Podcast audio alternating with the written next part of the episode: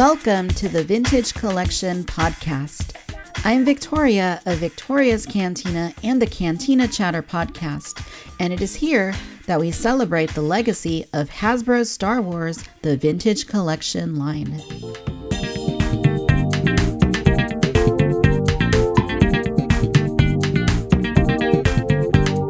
So, Chris, what did you think of that most recent episode of The Mandalorian? Uh, I think Star Wars is so back right now, it's not even funny.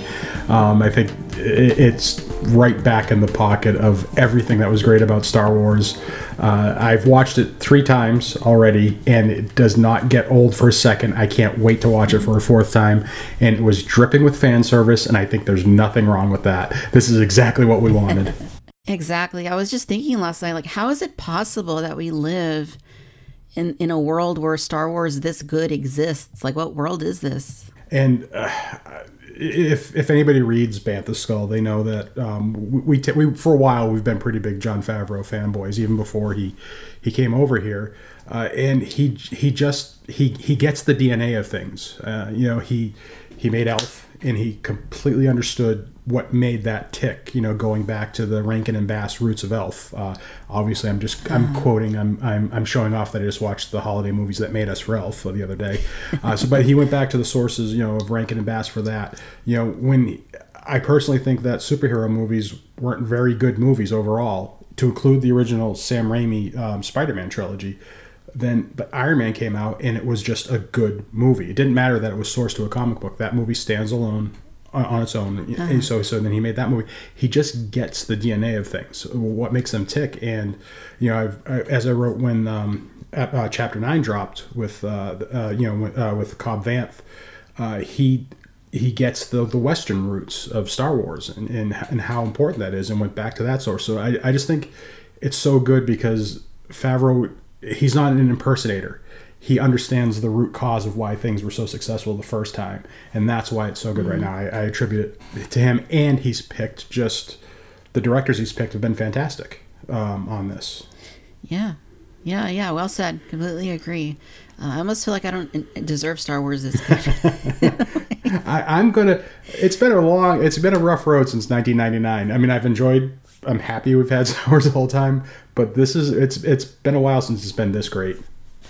Yeah, no, it certainly has. And, uh, you know, each week it seems like, man, this is awesome. Then you see the next one. This was awesome. And the next one's like, it, it just, it just keeps getting more crazy and better. And, yeah, it just, you know, like last week with Ahsoka, I was like, okay, then they're going to have a hard time like upping that episode. And then you see this week's and it's just like, wow, like, it's like I'm not even gonna predict anymore because they're just getting better and better. It's insane. The, the, same thing happened, and I'm a little. I haven't written my review for for uh, for the um, the tragedy yet. Um, but when I wrote it for the Jedi, it's like this is my favorite episode of all time. Now I have to already say now the tragedy is my favorite episode of all time. It was the sin. The sin um, from se- the chapter three from season one was my favorite episode for a long uh-huh. time. I just thought that one was fantastic. Um, but uh, the, these last two have definitely taken over.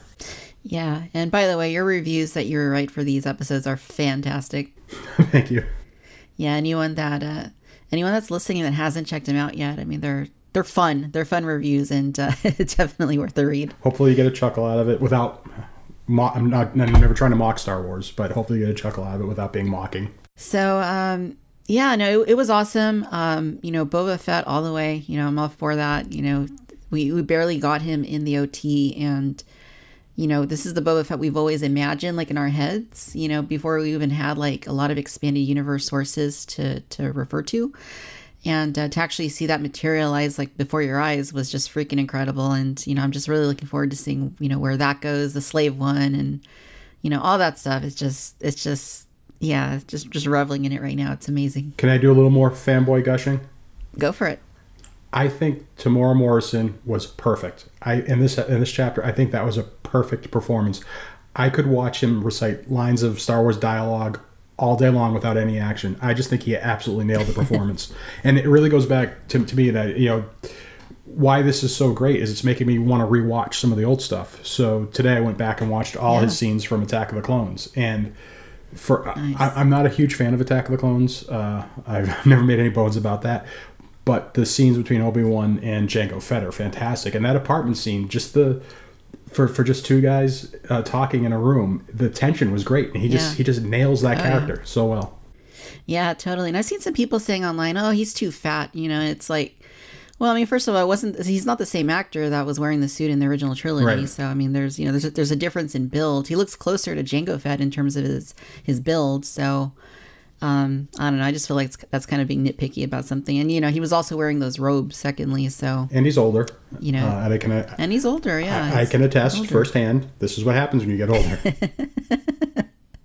Yeah, metabolism starts to slow down like a little bit after thirty. I would say. right. Um. Yeah, no, but yeah, no, we're all here for the gushing, so you know, it's awesome. Uh, but of course, this is the Vintage Collection podcast, so we do want to talk toys as well. Yes. Um, so the idea behind this episode, I think, was to comb over the Mandalorian as a whole. Um, Hasbro has released some figures. It, it started out like a really slow drip, but thankfully, in the last uh, month or two, they've announced a few more things. Um, so there is some stuff on the horizon, but there's a lot of stuff in Mandalorian that is very toyetic. Uh, I don't think we've had anything that's been this toyetic since the prequel trilogy. Um, so I want to talk to you about uh, you know certain things that really need to be in the vintage collection because there's obviously a huge uh, audience for the series, and uh, there, there's obviously a huge audience for the toys, as we witnessed with the the numbers that the Razor Crest did uh, during the campaign. Absolutely. And I agree completely. This is the most toyetic property they've had uh, since Disney has taken over. Yeah, yeah, completely.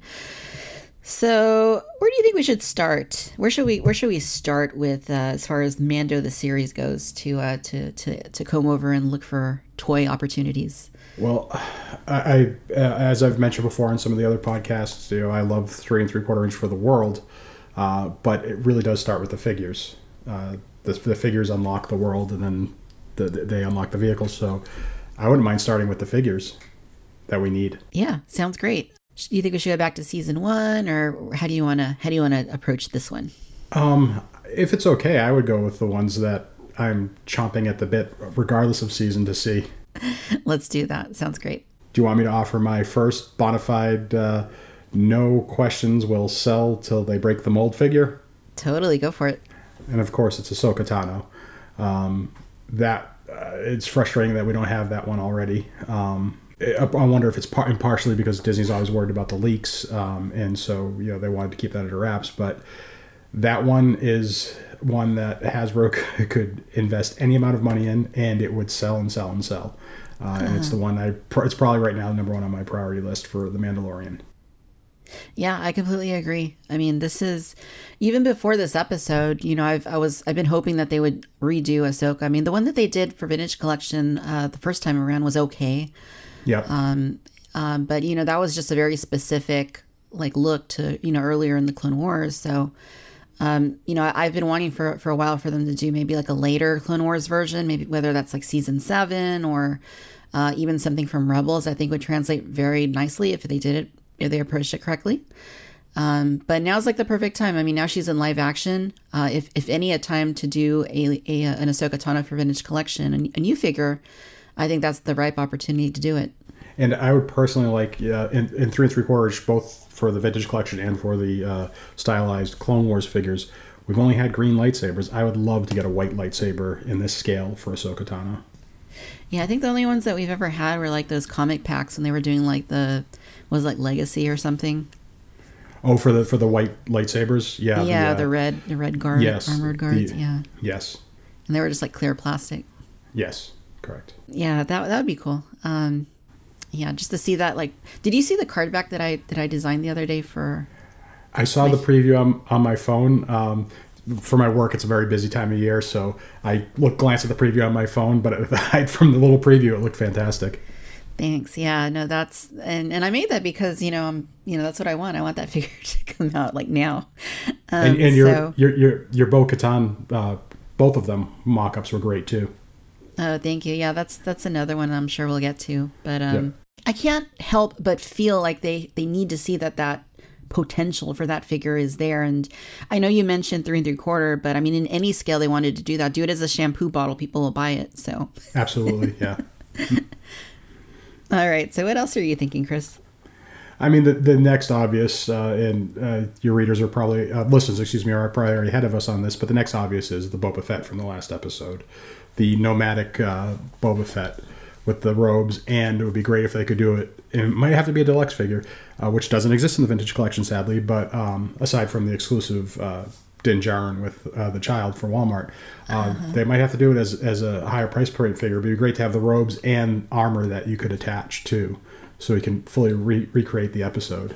Yeah, I think that's actually a good idea doing it in that sort of format, like they did for for Din Djarin with the child, like they did for uh, the Amazon uh, Sith Trooper. You know, just yes. that larger style blister that has you know the extra accessories, and then you know for regular vintage collection, you could just release like one like with the armor or something. Right. Um, yeah, that'd be really cool. I'd I'd love to see them do it in that format. Obviously, that's another one that you attach Boba Fett to the name, as long as it's not a, a you know, a preteen Boba Fett. You attach Boba Fett to the name, it's going to sell.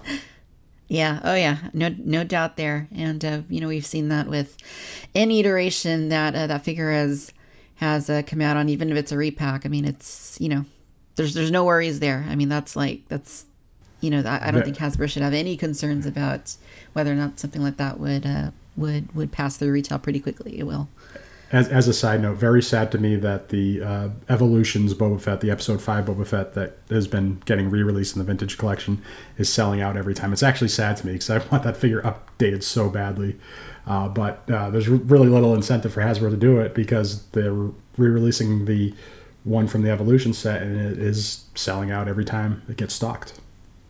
Yeah, and I has that even hit like I mean I'm sure it's probably been part of a case of storm, but I haven't never seen that in stores. I think it did hit when the uh, fan channel waves were supposedly accidentally hitting uh, brick and mortar, but it uh-huh. wasn't intentional. Otherwise, it's been strictly the fan channel. Okay. Yeah, no, that one does do very well. It always sells out. And I agree. A new one would be awesome. With the Return of the Jedi redo that's coming out uh, next year, I assume that, you know, at some point, hopefully, we'll, we'll get the Empire version as well. Knock on wood. Knock on wood. And then give us the vintage color version because why not? um, yeah, no, that that's yeah, that's that's really cool. I mean, Boba Fett has to be you know part of this collection. Again, like Ahsoka, any scale, shampoo bottle, six inch, but you know, give us a three and three quarter inch because that's what we're here to talk about. Right, and and I just have to say, as far as uh, big box retailers go, it seems like if you put Mandalorian on the package right now, they'll buy it. There yeah. is nothing they are saying no to. There's Mandalorian light switches. There's Mandalorian, literal Mandalorian shampoo bottles, toothpaste. You know, so I think everything. if you put Mandalorian on the package, they're gonna they're gonna place an order for it. Yeah, I have the cereal in my uh, in my cupboard right now.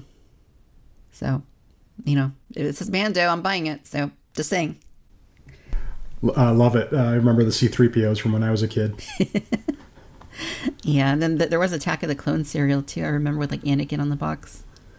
Did it taste like cardboard? Would it match the movie? it tasted like sand. Gets everywhere. Yeah. um, so yeah, Ahsoka, Boba. Um, I would agree with you that those are probably like the top two like bona fide smash hits that you know Hasbro could focus on, and they they would you know, like you said, gangbusters. They would do very, very well. Um, if we move a little bit further down the list, uh, what would you say could be another item that you think would be pretty successful? So uh, th- th- this would be right below them. Um, I would put Paz Vizsla, the heavy Mandalorian trooper, um, uh-huh. on on there from season one. I think that one and. Uh, with the Razor Crest success, uh, everyone that owns a Razor Crest is going to want that just for the shot where he's saluting outside the window. Yeah. Um, so I think that one would would be another guaranteed success. Uh, the only caveat with that is obviously it's going to be a costlier figure for Hasbro due uh-huh. to the uh-huh. size. And I know for the Black Series, they that, that was at the thirty dollar price point, correct? Yeah, yeah, that was at the thirty, and then the the car the um, credit collection one was thirty five for some reason. So oh wow, yeah.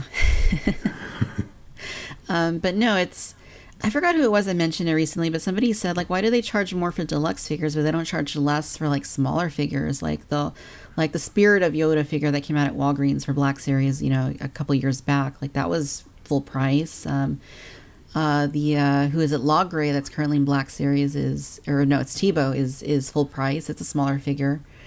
Um, so you know, it's it's a little frustrating sometimes when you see those higher price points, but um, you know, it's you know we buy them anyway, so I guess that's It- what they it- know. And one thing to uh, to kind of go back to to you know for the precedent that's been set in the vintage collection, if we go back to Wave Three, the original Wave Three in 2010, the Gamorrean Guard was at the regular price, and it was offset by the uh, R2D2 Ah, in that wave. That was the justification. That that gave them the wave costs averaging that they needed because they had that half figure in the case to offset the Gamorrean Guard. Doesn't seem we don't like we get that anymore. We get the half the half figure. We don't get the deluxe figure at regular MSRP to offset it anymore. And that could be Right. partially because because of the um, demanded by the pattern of that they're selling figures individually now too. So you know somebody could overwhelm the the, the, the cost by or, over ordering the large figure and under ordering the small figure.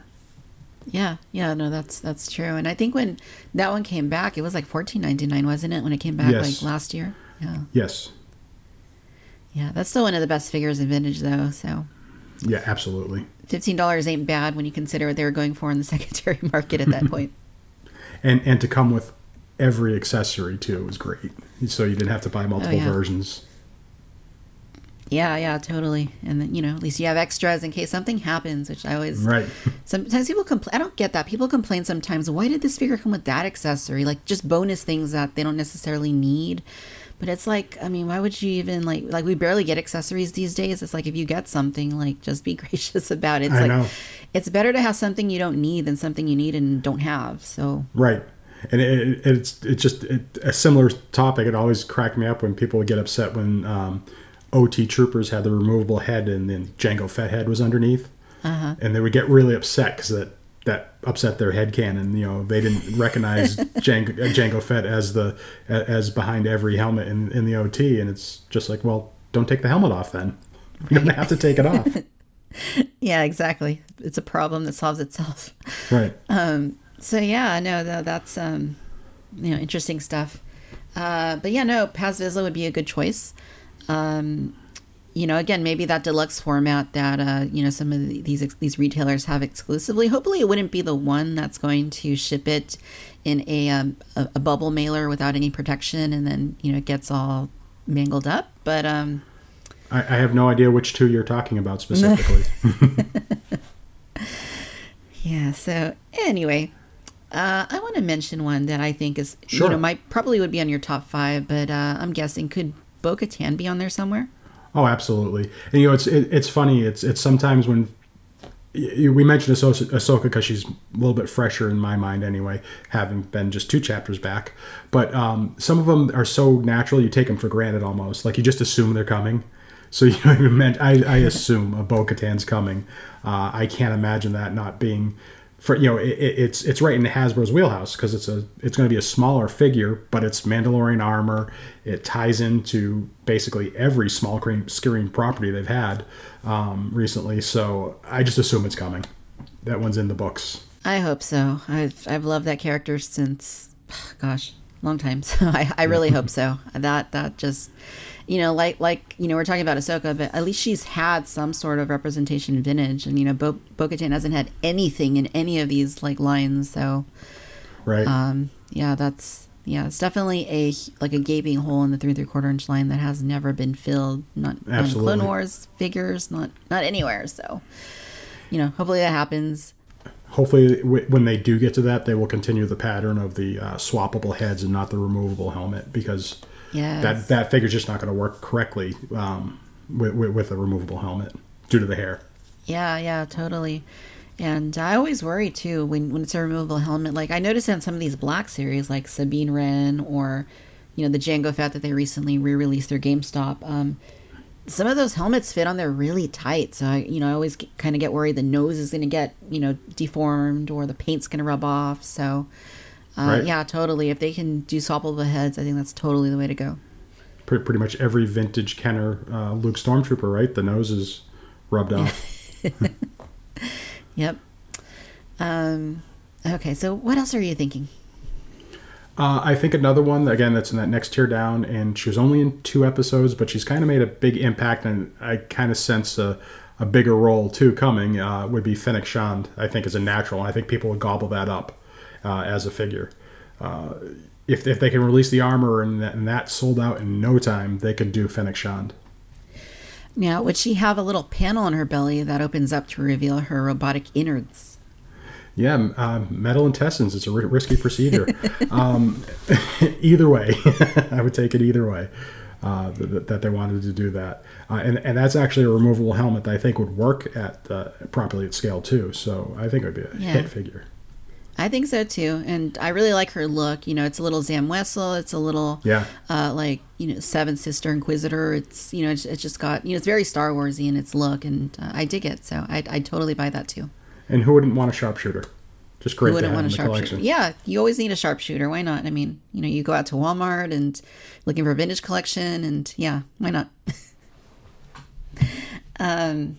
All right. So another one that I'm thinking is. uh a character that I actually surprisingly really liked, and uh, that is Cobb Vanth.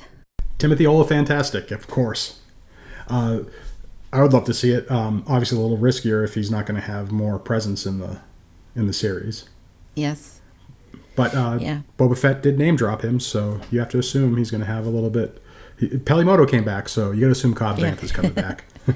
Yeah, true. And uh, Boba Fett doesn't name drop very many people, so just saying. he, he's just a simple man trying to make his way through the universe. Exactly, exactly. And you know, another another uh, possibility here where they could do Cobb Vanth and you know do the interchangeable, um, you know, armor pieces. I'm kind of thinking like, do you remember back in, um, gosh, I think it was Legacy Collection, uh, where, when it was like the. Uh, the Camino clone trooper just in his orange like jumpsuit and he had like the the uh, that was uh, TAC. That was the last wave of uh, 30th anniversary okay. collection. There you go. Yeah, that one had like the helmet. It also had like the uh, the armor pieces that snapped over his uh, abdomen, and yes, yeah, I'm thinking something like that could could work pretty well if they. And just so uh, any listener that's shaking their fist at me, I meant the last wave of 2007. I know it wasn't the, the last last wave. The last wave of 2007 uh, was the uh, that that's what that clone trooper was in. And then he was carried forward to the 2008 the uh, waves with the stand as well. Yeah, that uh, yeah, that was that that was a fun one. I mean, just you know, in terms of the figure itself, but then like the snap-on armor, just oh, it also does this. I always like that kind of right. stuff. Yeah, uh, it's it's funny. Um, I know kids aren't the target anymore, but that sort of interactivity is always something that the kids seem to love too. But I know they're not the target of the line anymore. Right, right. Yeah, that would be uh, that'd be fun. Uh, and I always say that's that's always what it's about ultimately. I mean, we, you know, we like the detail, we like the articulation, but you know, at the end of the day, these are still toys, and I think it's really important that they make them fun. And um, I'd love to see something like that. I really would. I would too. Okay, Chris. So, um, what else are you thinking in terms of action figures that uh, would do you think would do pretty well in vintage collection? Well, if we're going to talk about sharpshooters um, and he was name dropped at the end of the last episode. And I'm showing my Northeast New England bias. I absolutely need a figure of Bill Burr. We need Mayfeld in the line. Yeah, that'd be another fun. It's like every character from that um from that episode, the prisoner would would yes. be like fantastic. right. um, but yeah, especially him if he's coming back this season in a in a larger role, then I mean that would absolutely make the most sense. But gosh, I'd love to have all those characters. I would too. Uh, that, that entire. Uh, we, have never had, I don't think, in realistically styled, we haven't had a Clancy Brown based figure in three and three quarter inch, realistically styled. Um, which, if you think of how often he's been in, in Star Wars, it's kind of a sin that we don't have a Clancy Brown Brown figure. I'm talking about Burg from that same episode. Yeah, hopefully that happens. Um, yeah. No, but that that would be cool. Uh, and then I, I can just imagine how they'd have like the little articulated gun on his shoulder that pop up right. and yeah, possibilities here. Just you know, as you said, it's it's, it's a very toyetic. Uh, it would be a very toyetic figure. Yeah, and uh, maybe his mouth would be sculpted open as well. as an aside, he should have voiced the dock worker, the Mon Calamari dock worker, uh, from the uh, I forgot which episode it was this season where the Razor Crest went into the you know went went to the ocean um, when when he's bringing Frog Lady to her husband that Mon Calamari dock worker should have been voiced by Bill Burr because that was a North Shore Gloucester fisherman from Massachusetts, if there ever was one. So wow. Bill Burr should have voiced it. Yeah, I can I can see what you mean there. Um, did you see the sweater that I bought, by the way? I cracked up. I did. I did. It's um, I couldn't believe that it was an Amazon branded Amazon sweater. Like it's just so funny that they would use something like that for for for the Mandalorian. But as soon as I, Right. I found that out, I was like, you know, what? I've got to get it because that's like the cheapest, like le- least expensive, like one to one, one, hundred percent prop. Like not even a replica; it's the actual prop that was used Wow. in Star Wars. So I had to do it. Yeah. Everybody thought I was crazy, admittedly, but Hey, You know, it's, it's- it- you're halfway to Halloween next year. Yeah, halfway there exactly. Probably won't take much to get the, the rest of the way there, but um, anyway, uh, yeah, no, I agree that those uh, you know that'd be a really good choice. I'd love to have a Mayfeld, and um, I'm curious to see too, you know, what kind of role he's going to have, uh, you know, later this season, especially given his uh, little history that he's had with Mando at this point. So, Right. all right, so uh, Chris, what else are you thinking? Well, from the last episode, I'm going to kick and scream until we get a Stormtrooper Grenadier. Uh, when I saw that uh, come out with the mustard yellow pauldron and the markings and the grenade launcher or the mortar or whatever he had, we have to get that figure. And um, you know, the, when you start getting into the deeper trooper variants, it does get a little risky. I think sometimes fans don't. They get you know kind of. cl- We used to call it cloned out from uh, from the prequel trilogy era. It might get a little cloned out, it might get a little troopered out, but I don't think so. I want that one very badly. Yeah, I kind of feel like Hasbro probably saw that and they just started like rubbing their hands together. Like, easy money, easy money. That's probably, in fact, that's probably why they put it in the, that episode so they can make stuff out of it. um, yeah, yeah, that's that's super easy. You can you can do that in both scales and you know, easy money. So, do you think your listeners are yelling at us right now because we haven't mentioned Kuiil? Who? Kuiil? Who's Quill? I don't know. I mean, he's coming in retro collection. Does that not count? No, it absolutely does not count. Yeah. Um, what's up with that? I mean, that that you know, we we've gotten some announcements um, for Greef Karga. We've gotten. Um, I think he's already hitting retail. Moff Gideon and Right? like I mean, yeah. I mean, Kuiil obviously had more screen time. I think than probably than Cara Dune, probably than um, Greef Karga and uh, Moff Gideon. So just like, where is he? Right. Um, and I'm wondering if the success of the Razor Crest has something to do with this. Not that it, you know you would think it would go the other way, uh, where he'd get announced. Um, but I'm wondering if they're seeing an opportunity for another product where Kuiil would work greatly with, and that's the Blurg. So I'm wondering if that's could be what the holdup is. Yeah, I'd be down for a little beast pack that comes with Yeah. uh, the two of them. I would I would absolutely be all over that. And it's a, it's a, it, it's a missing product line. That's one of the things that's gone from the vintage collection.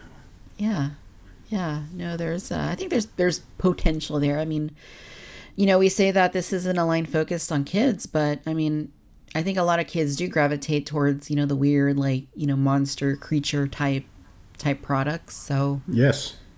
I think that that'd be pretty safe. A blurg with uh, with Kuiil, and you know, people like us would probably buy multiples anyway, so we could have multiple blurgs. So Right. Right. We'd want to get two or three anyway. yeah, And you know, I'm just thinking about the packaging. If they could do some sort of callback to the original Dewback packaging, that would be great too. Yeah, yeah. I, I liked what they did with the Wampa for the Black Series this year, but it was, uh, I mean, just in terms of it being a throwback, but it had like that weird, like, did you see the packaging had like that weird flap that sticks out? And Oh, you know me, a three and three quarter inch diehard. I get angry whenever a product that should be released in the vintage collection is released in the Black Series, so I didn't even pay any attention to it. I mean, it's not like this was the 40th anniversary of Empire or anything. No, yeah. When, when's that coming up, by the way? Is that next year? Hmm.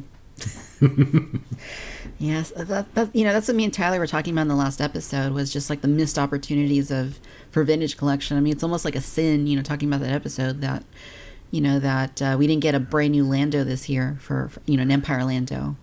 I know. Um, you know, the one figure you you would have wanted, you know, with that new carbon freezing playset that came out. You know, it's just so unfortunate. There's so many missed opportunities for this year with with Empire. I mean, Black Series got some stuff, but you know, you're releasing this carbon freezing chamber specifically for that anniversary, and you don't supplement it with at least like a wave of figures. It's just a little frustrating. I'm my, my worry with that is that Hasbro sees all three and three quarter inch as equal, so they viewed the retro collection as the stand-in for you know the vintage collection products. Perhaps I don't know. That's just my worry. Yeah, that's a But, uh, possibility. I was um, I I was convinced we were going to get Lando revealed at Toy Fair uh, this past year, Toy, Toy Fair 2020, kind of the last convention we had before, before the pandemic. I was convinced we were going to get it revealed, and when we didn't, I was flabbergasted. Absolutely Yeah. flabbergasted, and, and it's kind of thing I, I, I, I always express my frustration with this. And again, going back to the petition for just more, is that the you know, these are key core figures that we need updates to that appeal to everyone. It appeals to hardcore collectors, new collectors, casual collectors. These are ones that are, should be just in Hasbro's wheelhouse, and we shouldn't have, we shouldn't even have to beg for them like we do. We shouldn't have to have you know fan Right. polls and things like that to get these figures made because these are right in their wheelhouse. Yeah, no, exactly. Yeah, very well said. And if they had any concerns about how well that figure could potentially do, I mean, I would say just ch- charge an extra ten dollars on that playset and put Lando in that set instead of the Stormtrooper. Right. Right. So, yeah, so unfortunate. Which, speaking of that Stormtrooper, I'm I'm sure you saw that. Uh, uh, I think it was Walmart and Amazon. They had uh, the playset marked down to like twenty seven dollars, the carbon freezing chamber. Um, so I grabbed another one because I've I had two already. I kept one in the box, and the second one that I got, uh, the Stormtrooper's uh, card back was like kind of warped. Yeah. Um, so I thought, okay, well, I'm gonna get you know at this price, I'm gonna grab another one. I'm gonna open it, and you know that way I can complete the playset for one, but you know two, maybe I'll get a better card on my uh, Stormtrooper, and it was probably even worse. That was a little upsetting. Is it me or is that the th- even thinner cardstock than mainline on that Stormtrooper figure? You know what? I think you might be right. It's almost like retro collection. It's like pretty thin. Yeah, I think they made it on printed on construction paper. Sure seems like it. Um, where were we? Uh, we're talking about figures. Should, should we do some deeper cuts? Should we talk about a couple Yeah. deeper cuts? yeah, let's do that. Uh, you know, people, our, our BanthaSkull readers um, th- that are listening to this are going to roll their eyes, but uh, you know, EV99, that's a great crossover to the original 60, uh, 96 and the Mandalorian, because uh, I believe Filoni said that one of the Cantina bartenders on Tatooine was the actual EV99. So to me, that would be it's a long overdue, long, long overdue update. We've only had one figure from Power of the Force 2 for EV99. Uh, it's an original 96. Um, and on BanthaSkull, I pitched the idea of maybe, um, you know, as I said earlier, I think retailers, if you put Mandalorian on the package, they're going to grab it. But, um, you know, we are kind of falling behind on getting the original 96s done because Yeah. rightfully the Mandalorian has taken so much spotlight. And I think that's a good thing. I wouldn't deviate from that. But maybe leverage the Mandalorian to get some of the original 96s done and maybe do two packs. Um, Yeah. We, you know, do do the original EV99 from Jabba's Palace and then a Mandalorian branded EV99 or just, you know, Cantina bartender. Um, You know, you have the, um, what are those, RA7 droids, the Death Star droids? Uh, that was the bartender in the Common House, um, you know, the, where the guild was uh, in the final episode or the second to last episode of season one. So, you know, you could do the Death Star droid and the bartender droid. Uh, and you kind of nail out, bang out some of these ni- original 96s, leveraging the popularity of the Mandalorian to do that. yeah, that's a great point. It wasn't 88 in uh, on Corvus in the Jedi yes, episode. just meant to mention. Yes, walking down the street. Yes. Yeah. Uh, so you're, you're totally right. That's such an easy thing to do. I mean, you know, put it in the main line in Mandalorian packaging, but then, I don't know, do a Pulse exclusive or something where you, you could get it in, you know, Return of the Jedi packaging and, you know, boom, you know, you two birds at one stone, you know, we're going to buy multiples anyway. So, Right. Or uh, that that that that that is a, a sort of a, a different spin on what I'm saying, and I'm not uh, that would be valid too. But what I was saying is is make a new SKU of two packs, um, where you could have both side by side, but branded under you know the, the the outer package would be Mandalorian branded, so you could have you could have the the um, the Mandalorian version again. And for the case of the uh, RA7 droid. Um, w- which was in Mandalorian. It was silver, and the Death Star droid was black. So it would be two distinct figures in one pack, but you're using you're using the Mandalorian badge badging to to sell Sure. it to retailers, just as an idea to Yeah, kind of yeah. get the the velocity increased on these figures. yeah, that's another way you could do it too. That makes sense. Um, yeah, I'd love to see something like that. I mean, these, you know, it's it just I don't know. I, I mean, maybe I'm sure you know. Maybe Hasbro has their own plans and their own logic and reasoning and ideas, but you know, just you just kind of think to yourself as a collector, like, I mean, that's that's like an easy way to uh, to to get both releases out there and you know m- multiple opportunities to, uh, to have people collectors buy them. So. I mean, uh, obviously, if, if, if nobody wants to stock them, they can't make the product too. So I understand that you know yeah. from Hasbro's perspective. But that's what I'm saying. You know, leverage the Mandalorian's popularity. You know, I I can't imagine that some retailer wouldn't say yes to that. Right. Yeah. Yeah. I agree. Um. All right. So thinking about a little more, we're getting into a little more uh, tertiary territory here. Uh, what else are you thinking, Chris? Well, this one obviously is, is overdue in the discussion, um, but we might be forgetting about the character because it you know it hasn't appeared in season two. Obviously, is uh, IG Eleven. Um, ah, is obviously yeah. one that we, we, we, should be getting at some point. Um, and it is a thing that is hard with the vintage collection too. With so few figures per year, we're always behind. So yeah. you know, just as in this case, I forgot about IG Eleven as part of this discussion. He's kind of fading out of you know the pop culture forefront right now. Uh, so if he does get released, um, you know, it's not he's not going to be fresh in people's minds anymore. That's true, and we are really behind on a lot of stuff. I mean, even you know, uh, even like sequel trilogy figures, like you know, thinking that we haven't gotten like Rise of Skywalker Finn. Um, I know. It, it's kind of like imagine if in, during Return of the Jedi you never got Han in his Endor trench coat. So I know. Just, I know, and and with the sequel trilogy, it's I, I hate to say this, uh, getting one or two is almost more frustrating than getting none to me, because yeah. you know it's like what am I going to do with this? I mean, we don't in, in the vintage collection we do not have a helmetless Kylo Ren and there that's basically you know the, the go-to Kylo Ren for so many scenes you want to set him up with, and right. they don't have one. There's just so many figures missing from the sequel that's, trilogy. That's one I think would probably still do okay. I mean, you know, we're, we're yeah. talking about like figures that would be like massive hits like Ahsoka and Boba, but like if you did like a Rise of Skywalker Kylo that had the interchangeable, you know, head and helmet and you know the cape, and I I think you know that that probably do pretty well. And that that figure could actually benefit from you know, we, we keep getting these incremental improvements in the three and three quarter inch line. Kylo Ren figure would do very well getting that those little few updates, such as ball uh, rocker ankles, excuse me, uh, would do that figure wonders. Yeah, photoreal if it was applied properly. Yes. Yep. um. if they hit the target, if the eyes are on the eyes, it's going to shine. Yeah, we don't want stormtroopers painting these guys. Yeah. Um, Stormtrooper, stormtroopers that can't hit anything except for Mando, Mando's Beskar. They drill that every time. Yeah, they can't hit anything except for the guy that uh, is fine if he gets hit. Right. So, um, yeah, no, that's uh, you know that'd be fun as well. Uh, we we need IG Eleven. I mean, that's it's kind of unfortunate we haven't gone IG Eleven yet. Um, you know, the six inch one was kind of disappointing. Um, and uh, yeah, and then you know they want to do an exclusive like statue version of IG Eleven too. Take the same figure and just carbonize it or something. Right. Uh, what else? Well, we have the off-world Jawa coming from with the Razor Crest, and yes. I think we can we can infer from that that a mainline version's coming. So we're getting oh, uh, came back in season two, Mythrol, uh, which is mm. a species, but they're using it as a character name. It seems. Uh, you know, he does interact with the Razor Crest, so that would be a good one to get. Yeah. I would take yeah. the Zero Droid too in a heartbeat. I'd personally Ooh. take that. I I love creepy droids, so I would take zero in a heartbeat. That is a pretty creepy droid. yeah. Um, uh, I think another way, you know, talking about how you were mentioning EV99, you know, if they wanted to do something like those, like uh, two packs, uh, you could also do, um, you know, Tusken Raider. Um, you know, now that we've gotten, or, you know, we think we're getting Jawa, off world Jawa in the main line, um, you know, Tusken's had a big role in uh, Mandalorian. We've seen quite a few of them throughout the series. Um, you know, we obviously haven't had had that figure updated in a very, very long time. I think the last new sculpt we got was what 2006.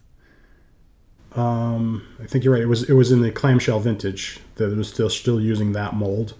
So it was yeah. that 2006 or 2000. I don't remember to be tell the truth which year it was.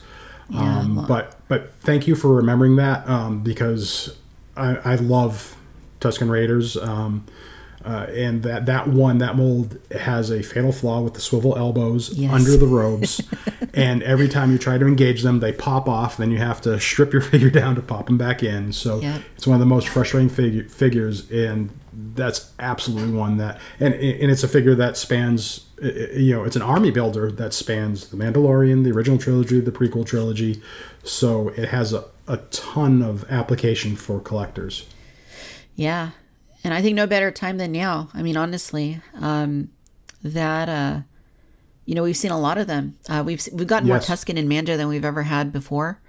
Um, you know, we've gone to see sides of them that we've never really seen. So, uh, I think, you know, there's a big opportunity there to do that figure and, you know, like you're saying, Mandalorian packaging, but also, you know, offer an opportunity to acquire it in, uh, a New Hope packaging. And, right. uh you know brand new figure i mean it's it's like with the technology they're using now to create a lot of these through the quarter inch characters i mean i just can't imagine they couldn't do like the the one and done definitive um sand person. Because like you're saying that that last one is just it, it- it's nice. It looks nice but then when you start playing with it it's or posing it it's not it's not that great. So right. uh, I think it's way overdue, and I think you know now with it being so prominent in Mando, it's, I think it's a great time for them to uh, to revisit that.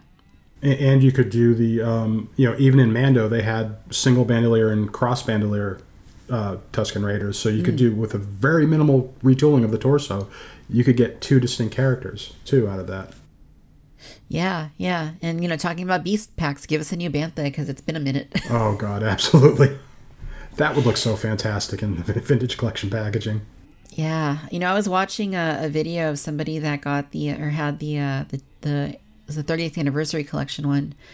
Uh, and they were using like a My Little Pony brush to like brush its hair and like flatten it out, and it, it looked a lot better. So yeah you know, maybe the third time in the modern line will be the charm, and uh, you know they'll Right. figure something out for for the fur. Um, but yeah, no, definitely we need that. We need new bantha. should we talk uh, vehicles at all Yeah, let's do vehicles. So this one is uh, that I'm thinking of right now. It, it's one that um, is a pain from my childhood because, and, and it continues to be a pain in my uh, modern life because I have never owned one ever. Sandcrawler. I would love to get my hands on a Sandcrawler. Uh, I didn't get the vintage when I was a kid. It was pretty expensive for what it was at the time. Uh, I didn't get the one that uh, did it come to Hot Topics for the Yes. original trilogy collection. Yeah, the previews version. Yeah, I, I didn't get get that. Yeah, it was previews, and if I remember correctly, the shipping was pretty prohibitive from previews. And then and then uh, when it did show up, it was at Hot Topic, so I didn't have that one. I didn't like. I don't like the Disney one, the Disney Parks one. Uh, it's too basic, for lack of a better word. So I would. I mean, it would be a massive risk, and it would probably have to be a HasLab consideration. I'm guessing, but I would kill for a Sandcrawler. Yeah, that um I do have that 2004 version. Um and Yep. it kind of serves its purpose as just being on the shelf like behind my like purchase of the droids like sort of scene that I have. Yeah. Um but it's it's tiny. It's super super Yes. tiny and you know the doors on it aren't that great. Like you try and open the door and put the little ladder on it and you know the plastic doesn't like lay straight and um and you know of course like you said that's based off the vintage mold so Right. there hasn't been like a proper one since in you know 40 plus years like a new sculpt for one for the sandcrawler other than that disney one which as you say is is kind of weird yes. um it's a little bit bigger but it's still kind of small and it's still kind of weird the paint the paint applications on it are mind-boggling. yeah i think that's probably the biggest Looks like a checkerboard. yeah the pack-in figures you know to me that's kind of like whatever i can use my own figures but uh yeah the the paint on it is just i don't know what happened there And and if if they did do a sandcrawler as a HasLab, um, the, the stretch goals could be amazing because you could do it from you know the you could do it so you could configure it as you know basically the basic one, the standard sandcrawler, but then a stretch goal maybe could be the attachments for uh, the Mandalorian um, for the. Uh, I'm, I'm forgetting the name of the planet where the, where um, Mando rescued the child initially, uh, where Kuiil was. You know, do do that sandcrawler, uh, you know, as a stretch goal too. Yeah, yeah, that that that could work totally. Um, or you know, do two versions. You know, you get the Mando paint scheme version, and then you get the classic, wh- uh, which I think they were pretty similar. There might have been a little bit of difference in the the color, but um, uh, yeah, no, that uh, that's that's kind of like the like the barge in terms of well, you know, the barge never really like properly existed, but like that's kind of like the barge in the sense that it's it's something that maybe is less in demand by any out for the general public, but it's something that hasn't been properly done before, and you know that potential is is there to do it right. Um, so I think you're right. I think a HasLab could be a good opportunity to uh, to do something like the uh, the Sandcrawler. And uh, if you wanted to do it, if you're an Attack of the Clones fan, you'd need at least two. Yeah, exactly. yeah, that'd be cool.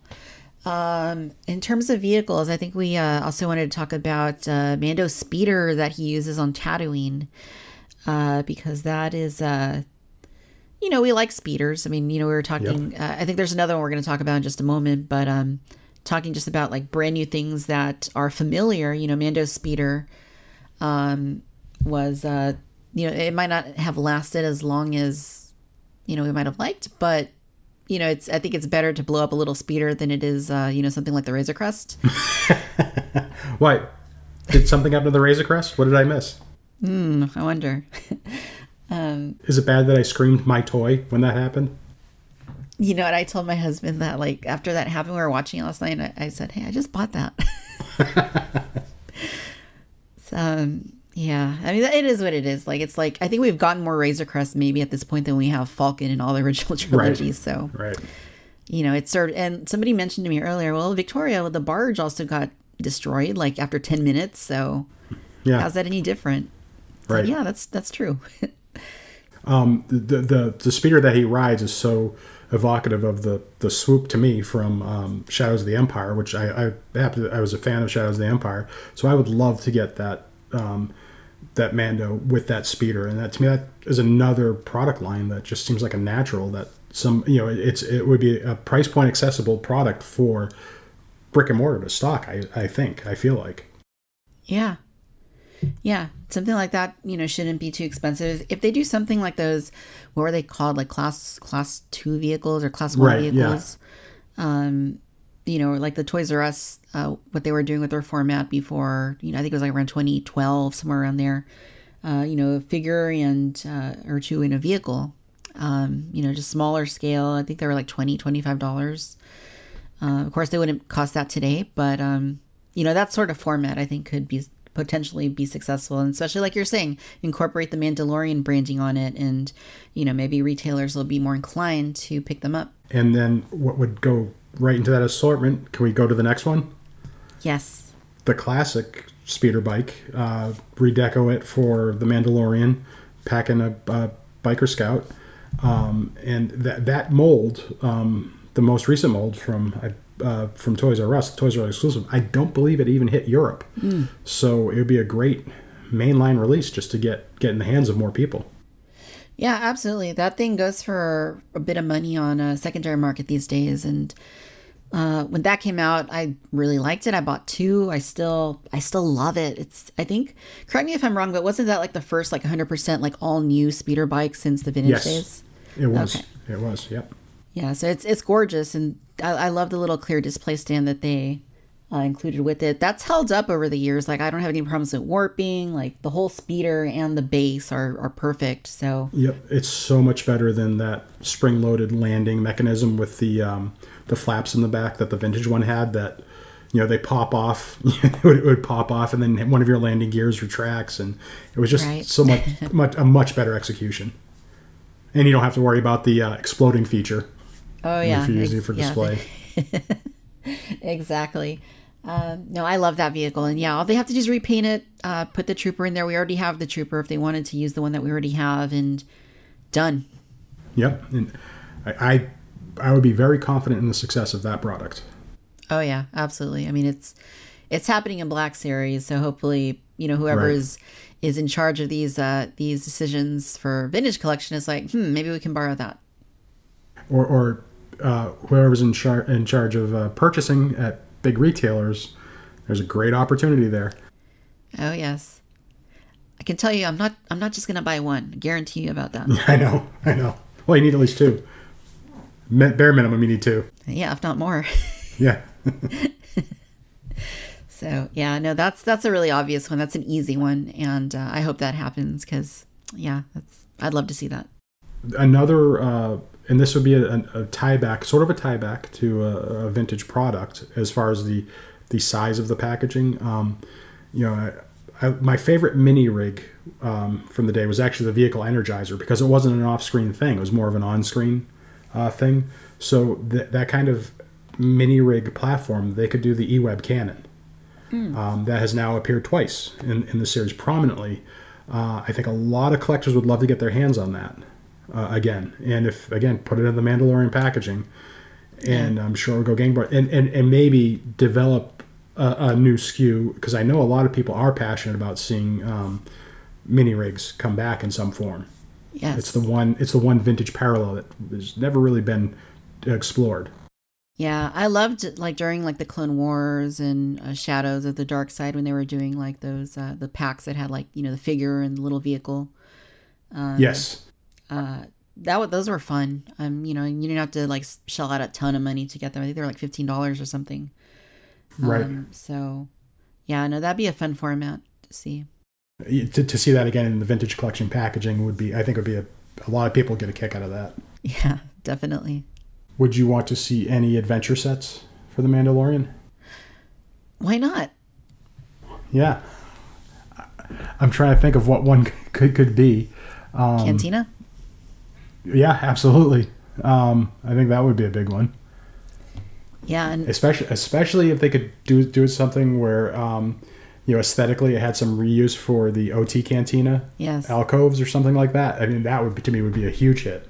Yeah, and again, dual dual use. You know, it could serve either purpose, and you know, you could just market it either way, or you know, right. Mando branding. But then, hey, finally, I have my definitive Mos Eisley Cantina diorama that I've been waiting for for forty plus years, and uh, you know, can set all my gosh, how many how many Cantina aliens do we have? Like thirty or something. Oh gosh, plenty. I, can, I can get you the I can get you the count because I just went through and photographed. yeah, we uh, we have a lot. We have a lot, and we haven't. Yes. You know, we haven't really had any recently. So, um, we haven't had any since the vintage collection has returned. As I've mentioned the last time we were on together, you know, Steve Evans did say to you that's one of the reasons why it came back, and we haven't had a single Cantina alien. Yeah, and then somewhere along the line, back. they uh, they changed their mind and said, "Hey, you need three Lukes, you need three Hans, you need, you know, this Lando from eight years ago," and right. Yeah. So yeah, no, but yeah, we that's you know still sorely lacking. I mean, it's nice to see things like Zutton, which you know I'm not a fan of the uh, the card back. Oh right. But um. Sorry, I, I forgot. Yes, we do have one. I forgot about the Zutton repack. Yeah. I know you're not a fan of the card back, huh? No, no, not at all. Well, you know, my I, I have the a different take, and I have an article half written that I'm okay if that's the original '96 stand-in hmm. for Snaggletooth. Huh. Well, I'm looking forward to reading that.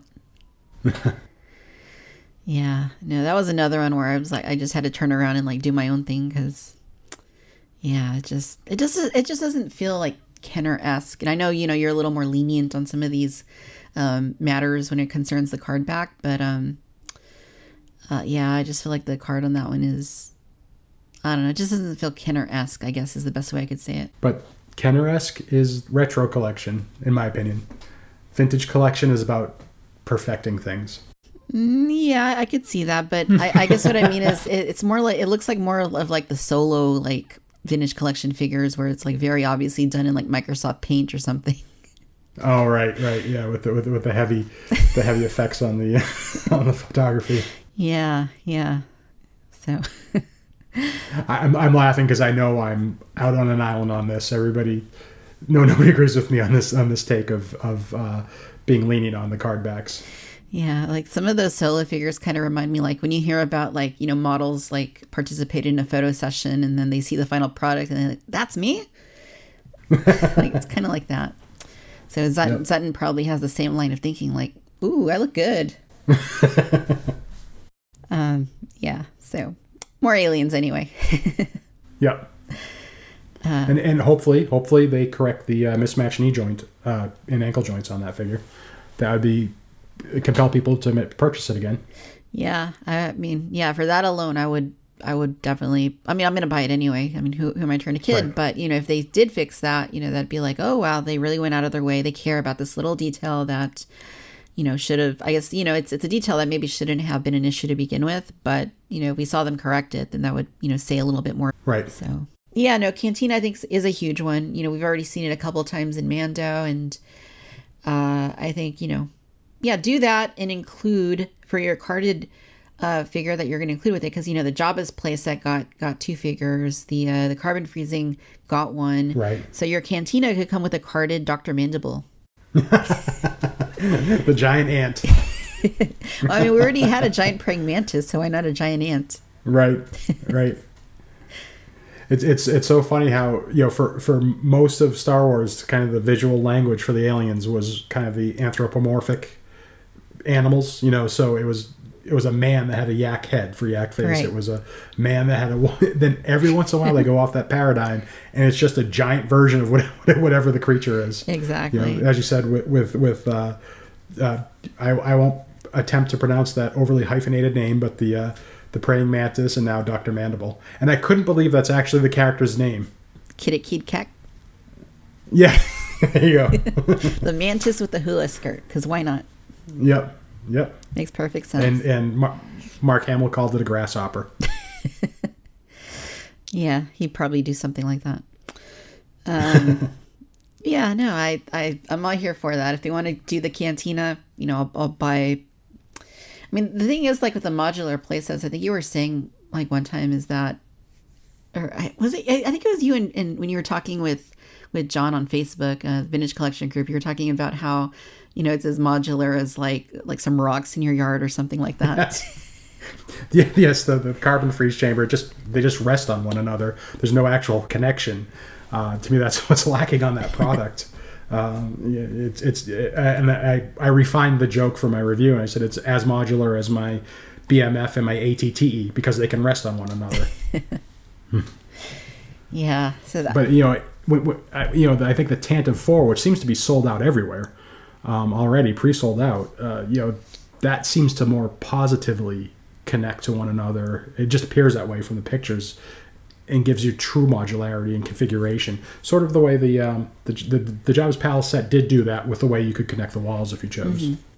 And and that playset also suffers the same thing that the carbon freezing chamber did because you know the whole premise of this playset is that you have tons of rebel fleet troopers and tons of stormtroopers, and uh, we don't have tons of rebel fleet troopers, so a little mind-boggling. Yeah. But And if we did, they'd all be uh, AARP members.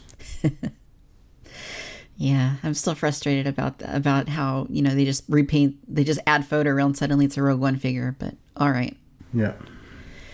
Did they? Did they? Have we seen the hair? Did they at least? Oh, actually, I, I guess they wouldn't do that because Rogue One dovetails up almost up to the minute with uh, with uh, the hallway scene in A New Hope, so they wouldn't have to give him a little bit darker hair, maybe.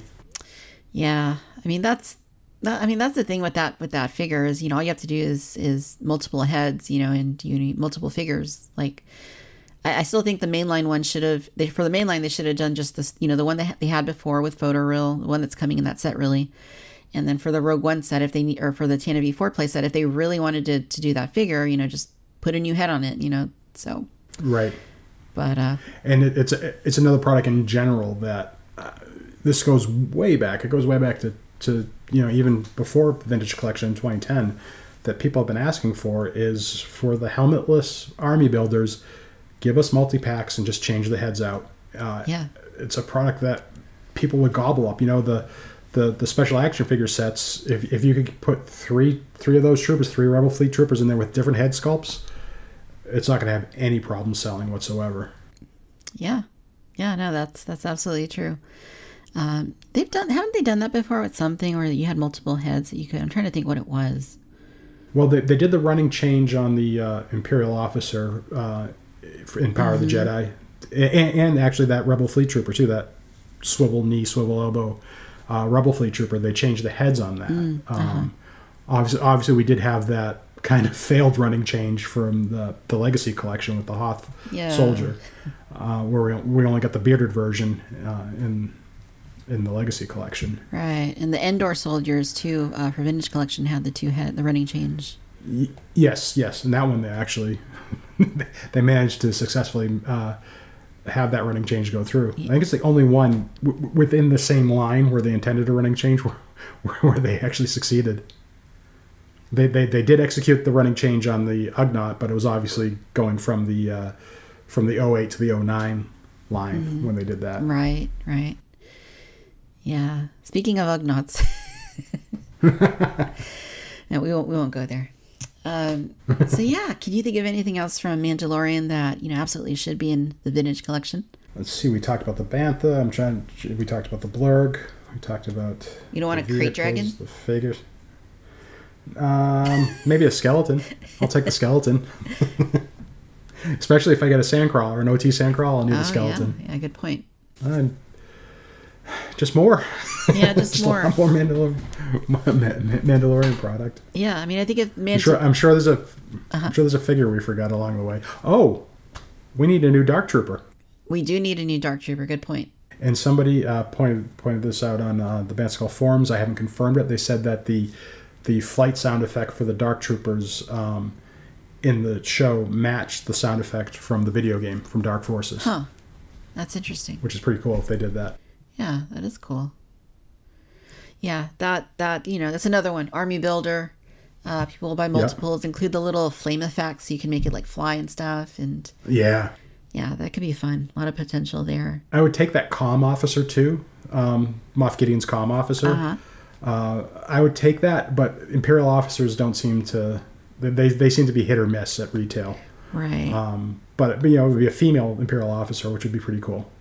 I think the only one of those we've gotten would have been like in the comic packs, or I think when uh it was the Force Unleashed, right? We got what, what was her name? Yeah, Juno. Juno, Yeah. Juno Eclipse. Yeah, Yeah. That- Yeah. That's a pretty cool name, actually. Juno Eclipse.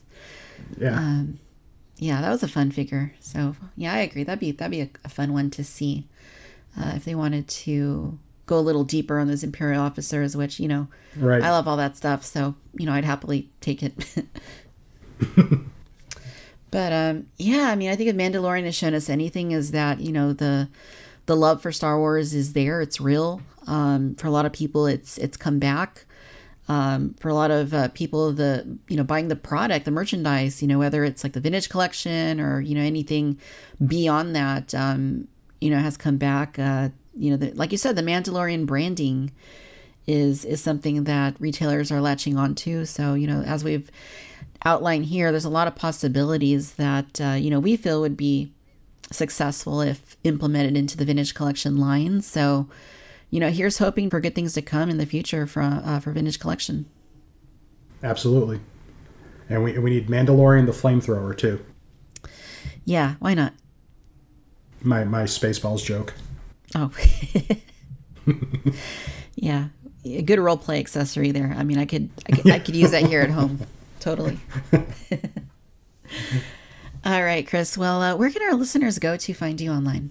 Um, obviously, the uh, the most direct way is to go to banthaskull.com, our website. Um, we are uh, bu- busy time of year for us personally, so we're a little bit behind the ball on um, providing daily content, but we are still providing content um, at least a few times a week. Um, for up to the minute contact with us, the best way to get in touch with us would be on either Twitter, uh, where it's uh, at banthaskullcom, um, or on Facebook, where it's just at banthaskull. Sweet. Um, Chris, as always, it's been fun. Uh, you know, there's a lot of stuff we want to see from Mandalorian. You know, we still have a couple episodes left, so really exciting stuff. Uh, I want to thank you for coming on, and uh, you know, as as it always is, it's been a blast. So thank you. As always, thank you for having me on. It's an honor to be part of this, and thank you for inviting me. Absolutely.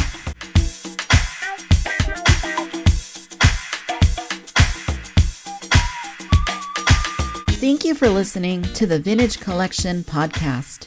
For the latest developments, be sure to visit banthaskull.com and follow our contributors via the links in our show notes. You can follow Victoria's Cantina on Facebook, Instagram, Twitter, and TikTok. For more Star Wars toy collecting content, subscribe to the Victoria's Cantina YouTube channel and listen to the Cantina Chatter podcast wherever you listen to podcasts. If you can spare a moment or two, please consider leaving a five star rating and review on Apple Podcasts to help spread the word about the show. No matter where you're listening out in the galaxy, I'd like to thank you once again for tuning in to the Vintage Collection podcast. Collect them all, and may the force be with you.